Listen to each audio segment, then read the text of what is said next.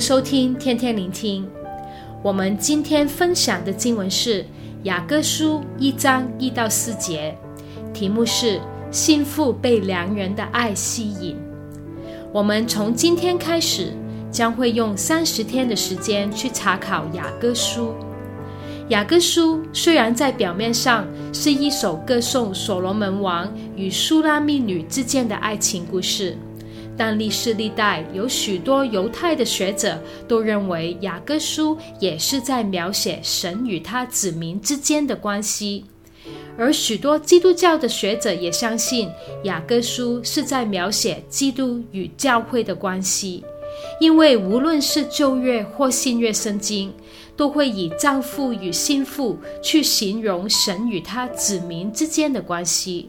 而新约圣经更称呼教会为基督的新妇。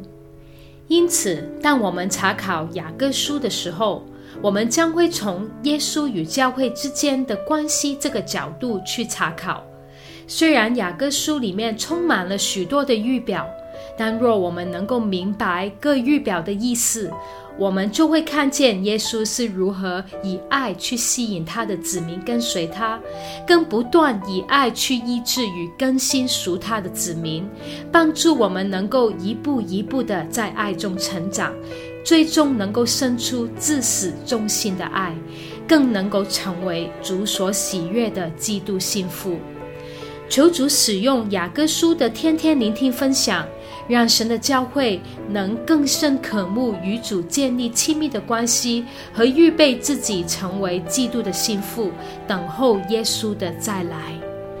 雅歌书一开始在一章一节说：“所罗门的歌是歌中的雅歌。”从这节经文里面，我们知道雅歌书是所罗门所写的。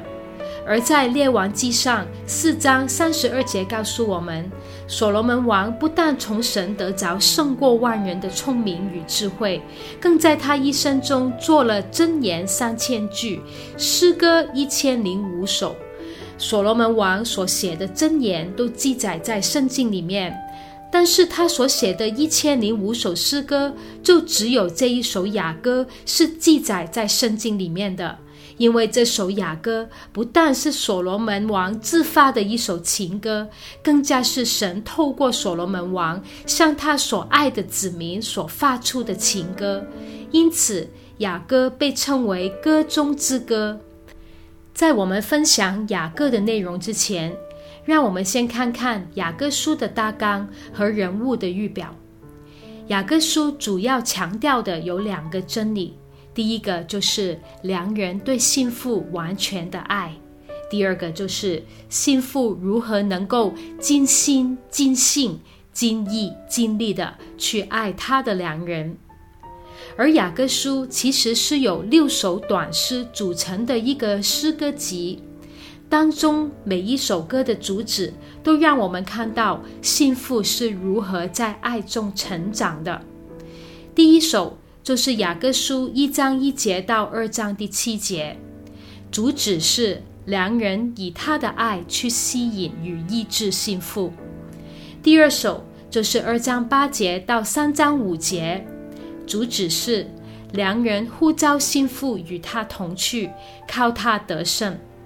第三首是第三章六节到五章第一节，主旨是。良人装备信父，与他一同建立神的国度。第四首是五章二节到六章第三节，主旨是信父与良人一同受苦，并在苦难中彰显神的荣耀。第五首是六章第四节到八章第四节，主旨是信父能够活出多结果子的生命。最后第六首。是雅各书八章五节到十四节，主旨是信父对良人生出至死忠心的爱与渴慕他的再来。接着，我们来看看雅各书不同人物的预表。第一个就是所罗门王或者良人，预表的就是耶稣是荣耀的君王与我们的新郎。接着，苏拉密女。新妇童女所预表的，就是那些能够委身爱神、能够进入成熟、预备迎接耶稣再来的基督新妇。还有耶路撒冷的众女子，预表就是那些有渴慕认识神的心，但还没有成熟，还没能够委身跟随耶稣的人。最后就是城中巡逻看守的人，当中预表的就是属灵的领袖。好，现在让我们从今天的经文一起看看新妇是如何被良人的爱所吸引的。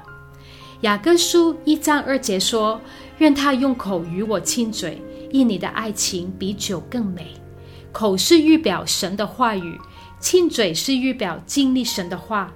在马太福音四章四节，耶稣说：“人活着不是单靠食物，乃是靠神口里所出的一切话。”而酒是预表世界上面的满足。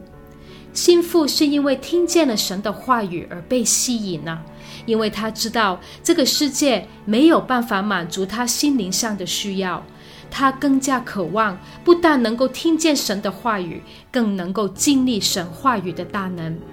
接着第三节说：“你的膏油馨香，你的名如同倒出来的香膏，所以众童女都爱你。膏油是预表圣灵的同在，你的名是预表神的属性。